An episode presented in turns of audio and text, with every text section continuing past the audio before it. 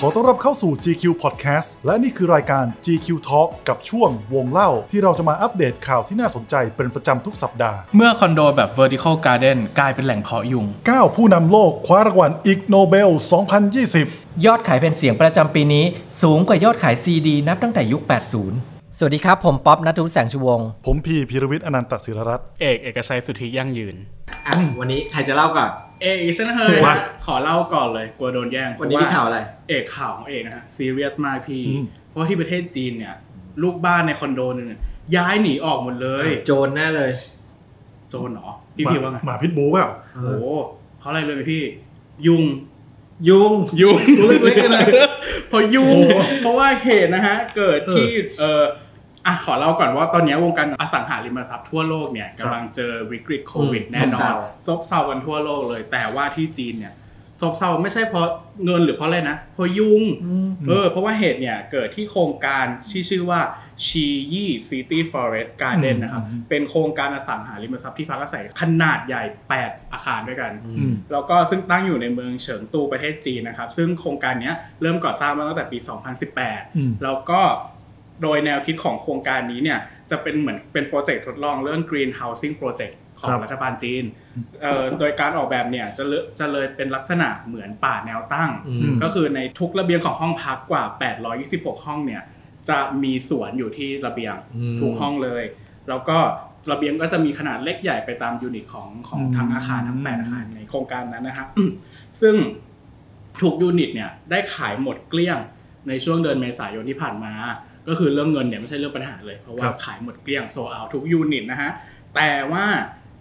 กำจากอนาคตที่ดูเหมือนจะเป็นแบบอนาคตของอสังหารูปแบบใหม่เนาะเป็นสวนเป็นอะไรในโลกอนาคตนะฮะกลายเป็นฝันร้าย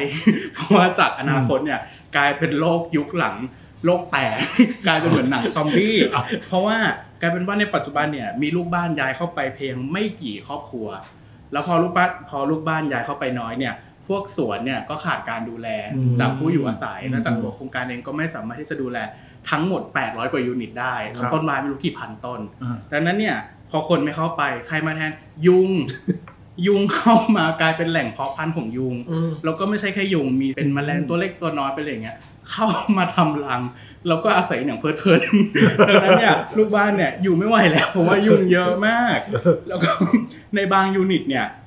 ต้นไม้เนี่ยมันขาดการดูแลถึงขั้นที่แบบมันเลื้อยไปตามระเบียง แล้วก็ปิดปิดหน้าต่างปิดจนมองไม่เห็นแสงธรรมชาติเข้าไปเลยอืมคือกลายเป็นถ้าเกิดเห็นภาพเนี่ยเดี๋ยวภาพขึ้นให้ดูเนี่ยอืมก็คือเป็นเหมือนเมืองร้างที่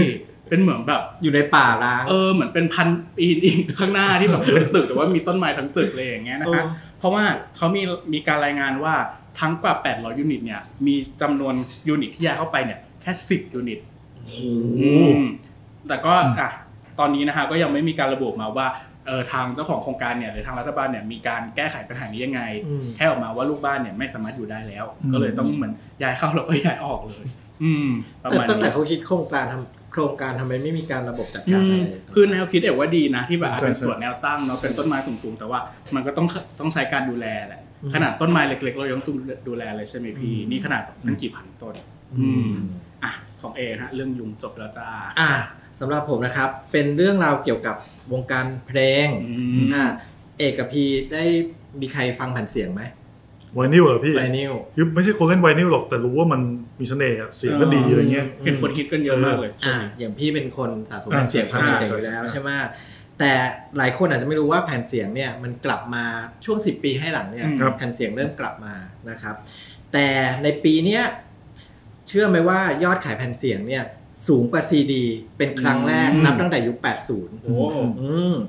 ก็คือเมื่อสัปดาห์ที่แล้ว CNN รายงานว่ายอดขายแผ่นเสียงไวนิลเนี่ยในสหรัฐอเมริกาของปีนี้นะครับ พุ่งสูงกว่ายอดขายซีดีเป็นครั้งแรกนับตั้งแต่ยุค 80อืมอ่าโดยอ้างอิงจากตัวเลขของ Recording Industry Association อืม of อเมริกาหรือว่าสมาคมผู้ประกอบกิจการเพลงของสหรัฐอเมริกานะครับครับในช่วงครึ่งปีแรกของปีนี้ มียอดขายแผ่นเสียงรวมมูลค่า 232.1 ล้านเหรียญสหรัฐหรือประมาณโอ้7,200 ล้านบาทอืมอืมเมื่อเทียบกับยอดขายซีดีที่มีเพียง 129.9 ล้านเหรียญอืมสหรัฐหรือประมาณ 4,000 ล้านบาทครับแทบจะครึ่งหรอกครึ่งเลยอืมนะครับซึ่งหากเทียบเป็นเปอร์เซ็นต์แล้วเนี่ยเขาบอกว่าแผ่นเสียงโตขึ้น4%ครับขณะที่ CD เนี่ยมียอดตกลงถึง 48เปอร์เซ็นต์โอ้โหส่วนทางกันเลยนะใช่ในปีนี้นะ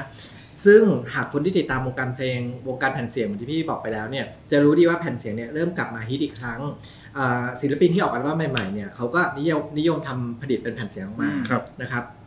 ทำให้นับตั้งแต่ปี 2005 เป็นต้นมาเนี่ยยอดขายแผ่นเสียงเริ่มเติบโตขึ้นเรื่อยๆ และก็มีในปีนี้น่ะที่แค่ครึ่งปีแรกเนี่ยยอดขายสูงแซงหน้า CD เป็นครั้งแรกนับตั้งแต่ยุคยุค 80 อย่างที่บอก ซึ่งตอนนั้นน่ะยังไม่มีการผลิต CD เพราะว่า CD มาในยุค 90ครับนะครับทีนี้ลองไปดูรายได้ของสตรีมมิ่งกันบ้างอ่าอะทุกวันนี้คนฟังเพลงแบบสตรีมมิ่งกัรับใช่ไหมมีรายงานว่ารูปแบบการฟังเพลงแบบสตรีมมิ่งมีรายได้รวมอืม จากช่วง 6 เดือนแรกของปีเนี้ยอยู่ที่ 4.8 พันล้านเหรียญสหรัฐ คนละเรื่องกับเมื่อกี้เลยอืมนะครับ ซึ่งโตขึ้นไปอีก 12%หากคิดเป็นเปอร์เซ็นต์ของรูปแบบการฟังเพลงเนี่ยสตรีมมิ่งจากครองตลาดอยู่ตอนเนี้ย85%เลยทีเดียว ดังนั้นก็อะเป็นเป็นยุคสมัยของการฟังเพลงอะครับคนก็ฟังสตรีมมิ่งกัน 85%แต่ที่เหลือก็คือแผ่นเสียงแล้วก็ ต่อไปก็น่าจะเป็นซีดีครับแต่มันน่าตกใจตรงที่ซีดีจากที่เราคิดว่ามันน่าจะเป็นอันดับ 2 จากดิจิตอลครับใช่ไหมอืม กลับกลายเป็นตามหลังแผ่นเสียงซะอีกนะครับ แต่พี่คิดว่าอย่างที่ในฐานะที่พี่ฟังแผ่นเสียงแล้วติดตามวงการแผ่นเสียงเนี่ยเพราะว่าคนที่ออกอัลบั้มใหม่ๆเนี่ยเริ่มปั๊มแผ่นเสียงมากขึ้นกว่าซีดีด้วยซ้ำเพราะว่าแผ่นเสียงมันมีรูปแบบการสกรีนภาพทำเป็นแผ่นเสียงสีหรือว่าทำเป็น limited edition อย่างล่าสุด Taylor Swift ก็ออกมาแบบแผ่นเสียง 8 ปก ที่ไม่ครับซ้ำกันอะไรอย่างเงี้ครัยบเป็น limited edition คือมันก็เป็นกึ่งของสะสมกึ่งเอาไปให้ไปฟังเพลงด้วยอะไรอย่างเงี้ยพี่ว่ามันก็เลยเป็นเหตุผลหนึ่งที่ทำให้ยอดขายแผ่นเสียงมันสูงขึ้น ด้วยกลไกตลาดแบบนี้ แล้วก็เอกกับพี่อาจจะไม่รู้ว่าหลังๆเนี่ยศิลปินบางเบอร์เนี่ยเขาออกคาสเซ็ตเทปด้วยนะอืมอ๋อย้อนใช่ก็ออกเสร็จคาสเซ็ตเทปแล้วก็แผ่นเสียงออกมาคู่กัน เพื่อให้คนได้ไปสะสมครับซึ่งบางคนก็ยังมีแบบว่าวอล์กแมนไปฟังเออเออแต่พี่ว่าเหตุผลนะคือซื้อไปเก็บนั่นแหละไม่ซื้อไปฟัง นะครับนั่นก็ทำให้เหตุผลของสิ่งเก่าๆอะไรเนี้ยมันกลับมาฮิตอีกครั้งหนึ่งแล้วแผ่นเสียงนี้เป็นเสียงมันดีกว่าปกติเลยไหมพี่ มันดีกว่าครับ ในใช่ไหมในในในฐานะที่พี่ฟังอะนะ แต่ว่าจริง ๆ หลายคนถามเนี่ยตอบยาวเป็นชั่วโมง แต่ว่ามันอยู่ที่เครื่องเสียงและอยู่ที่เครื่องด้วยอ๋อมันไม่ได้ดีดีด้วยแผ่นของมัน อืม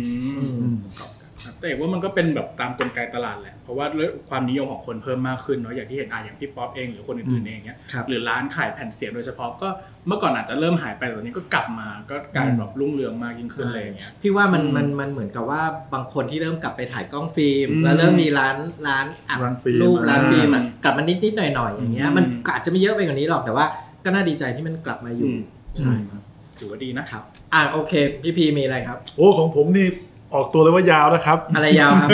ถือว่าข่าวผมยาอ๋วอโอเคโอ้โหพี่ถามถามเป็นการรายการอย่างนี้อ่านะฮะทุกคนรู้จักรางวัลโนเบลนะครับ ซึ่งเป็นรางวัลที่มอบให้แก่ผู้ที่สร้างสรรค์ผลงานทางวิทยาศาสตร์ หรือว่านวัตกรรมหรือว่าสันติภาพเพื่อชาวโลกครับอ่านะครับทีนี้มีอีกรางวัลหนึ่งเรียกว่าอิกโนเบลเหมือนอิกโนอ้าวมานั่นแหละอิกโนเบลก็มีเหมือนกันนะแล้วก็จัดมาแล้ว 30 ปีด้วยทำเป็นเล่นไปนะครับ ซึ่ง ปีเนี้ยเก้าผู้นำโลกได้คว้ารางวัลอิกโนเบล เอ๊ะมีประเทศแถวๆนี้ปะไม่มีนะครับประเทศแถวๆนี้เอ๊ะทำไมไม่มีก็ไม่รู้อะลองฟังกันดูนะครับ เออเล่าต่อดีกว่า Annals of Improbable Research นะครับ ก็คือเป็นนิตยสารวิทยาศาสตร์แนวเบาสมองเนี่ยมอบรางวัลอิกโนเบล ครั้งนี้ครั้งที่ 30 อย่างที่บอกนะครับ ประจำปี 2020 อิกโนเบลคืออะไรนะครับ คือมอบให้แก่ผลงานวิทยาศาสตร์ หรือผลการวิจัยที่น่าเหลือเชื่อ และดูโง่เขลานะครับแต่ว่าได้รับการยกย่องเพื่อนำมาแก้ปัญหาในโลกความเป็นจริงด้วย แถมได้รับการตีพิมพ์ในวารสารวิชาการ ที่ผ่านการตรวจสอบจากคณะผู้เชี่ยวชาญในแต่ละสาขาด้วย เออทำเป็นเล่นไปอืมนะครับฟังดูงงๆเลยรางวัลตลกแต่รางวัลแบบ ไม่จริงจังแต่จริงจังเออรางวัลอะไรอะดูแบบเงี้ยบเล่นๆ แต่ว่าได้รับการรองรับอย่างจริงจังจริงจังปีนี้มอบผ่านออนไลน์ ปกติเนี่ยมอบที่ฮาร์วาร์ดเลยนะพี่ที่สหรัฐอะโอ้โหทำเป็นเล่นไปนะครับอะถามว่าผู้ที่ได้รับรางวัลเนี่ยได้อะไรเป็นการตอบแทนนะครับ 10 สาขารางวัลเป็นเงินสด 1 ล้านล้านดอลลาร์ซิมบับเวตีเป็นเงินเท่าไหร่อะจริงๆก็หลายตังค์นะพี่ ผมคูณแล้วก็แบบ เป็นหลายร้อยล้านบาทเหมือนกันนะ แต่ทำไมก็ไม่รู้ถึงเขาเอาสกุลเงินเนี่ยซิมบับเวมานะครับ ก็อย่างที่บอกนะครับ ผู้นำโลก 9 คนได้รับรางวัลในสาขาแพทยศาสตร์ศึกษา 9 คนเลยมีใครบ้าง โดนัลด์ทรัมป์จากสหรัฐนะครับ วลาดิเมียร์ปูตินจากรัสเซีย ประธานาธิบดีชาอีร์ โบลโซนารูแห่งบราซิลนะฮะ นายกรัฐมนตรีบอริส จอห์นสันจากอังกฤษ นายกรัฐมนตรีนเรนทราโมดีแห่งอินเดียอืมอ่านี่คือ 5 จาก 9 ท่านนะ น่าจะมีผลมาจากโควิด โควิดแน่นอนนะครับ ถามว่าทำไมถึงให้รางวัล 9 ท่าน หรือว่าอ่าตัวอย่างจาก 5 ท่านนี้ เพราะว่าเขาบอกว่าผลงานของบรรดาผู้นำโลกจาก 9 ประเทศเนี้ยที่ใช้กับการระบาดใหญ่ของโควิด -19 เนี่ยเป็นบทเรียนสอนให้โลกรู้ว่า นักการเมืองทำให้ชีวิตคนได้รับผลกระทบ และตายได้ทันทีมากกว่าที่นักวิทยาศาสตร์ และแพทย์ทำ มากอันนี้จากข่าวของ BBC นะไม่ใช่คำของผมนะครับจากข่าวของ BBC แล้วก็ไม่ได้หมายถึงประเทศไทย ไม่ได้หมายถึงประเทศไทยไม่ไม่มีนะครับใน9ชื่อไม่มีประเทศไทยนะครับ อีก 9 สาขาที่เหลือที่น่าสนใจพูดก่อนสาขาโสตศาสตร์อ่าโสตศาสตร์นะครับ หมายถึงว่าโสตการได้ยินเนี่ยอ๋อนึกดว่ารสเตฟานเรียเบอร์นะครับ และคณะนักวิจัยจากมหาวิทยาลัยลุนของสวีเดน เขาพยายามทำความเข้าใจว่าจระเข้สื่อสารกันได้อย่างไร และแสดงให้เห็นว่าจระเข้และสัตว์เลื้อยคลานชนิดอื่นสามารถบอกขนาดตัวมันเองได้จากการเปล่งเสียงของมัน คือสมมติว่าอ๋อเออเข้าใจหลักเกณฑ์ในการมอบรางวัลแหละเข้าใจว่าแบบถ้าตัวใหญ่คือเสียงต่ำอะไรเงี้ยตัวสูงคือเสียงสูง แต่ว่าวิธีการทดลองเขาอะพี่คุณเอกคือเขาเอาจระเข้ผู้หญิงอะจระเข้เพศเมียจระเข้ตีนเป็ดเนี่ย ให้ไปร้องเสียงดังในห้องสุญญากาศที่เต็มไปด้วยก๊าซฮีเลียม คือก๊าซฮีเลียมมันทำให้เสียงเราเล็กลงอะคือไปทดลองดูเว้ยถ้าแบบใช้ก๊าซฮีเลียมแล้วผลกระทบจะเป็นกับเกี่ยวกับกล่องเสียงยังไงนะอะไรเงี้ยเออ มีทดลองอย่างนี้ด้วย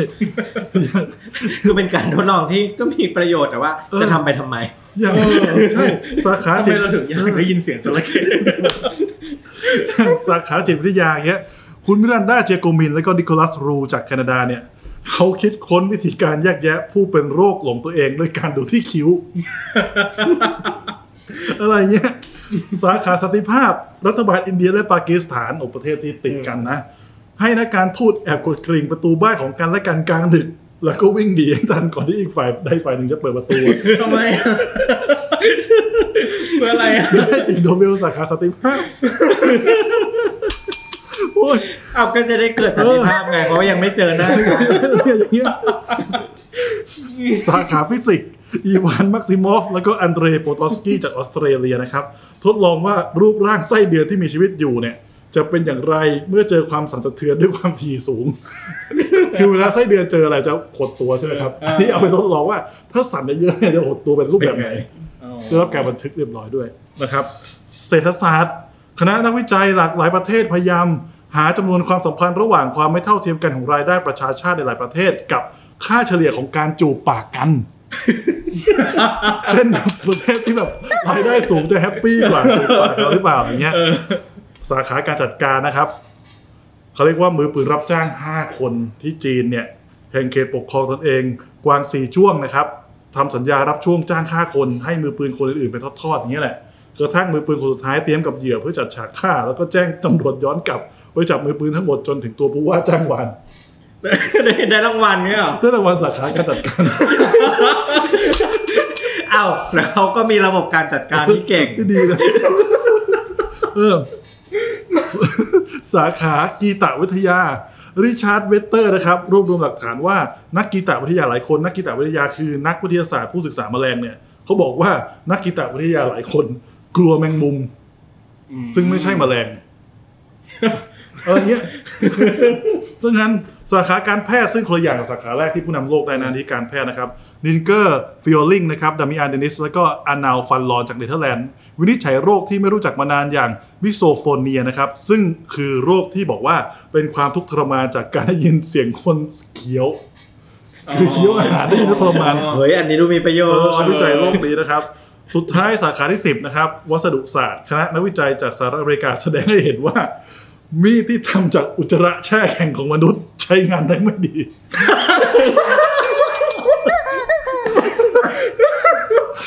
แปลว่า มีดที่ทำจากอุจจาระของมนุษย์แช่แข็งใช่งาน คือแค่คิดอันต้นก็ผิดแล้วอะแต่เนี่ยรู้ป่ะครับว่าคนไทยก็เคยได้รับรางวัลอิกโนเบลเออใส่อ่าอ่าคือในปี 2013อะครับ ครับ คนไทยได้รับรางวัลสาธารณสุขในหัวข้อ การผ่าตัดการตัดต่อ เจ้าโรคที่เฉือนออกไปแล้ว ให้กลับมาใช้งานได้อืมอ๋อจริงนะเฮ้ยเฮ้ย ใช่ครับอันนี้เหรอ เอาแต่อันนี้ก็ดูมีประโยชน์นะ ประโยชน์เอเอออเผื่อใครในที่ดีก็อาจจะต่อได้เนี่ยครับข่าวของผมก็อีกโนเบลน้ำตาน้ำตาไหลทีเดียวอยากเห็นมีดเล่มนั้นมากเลย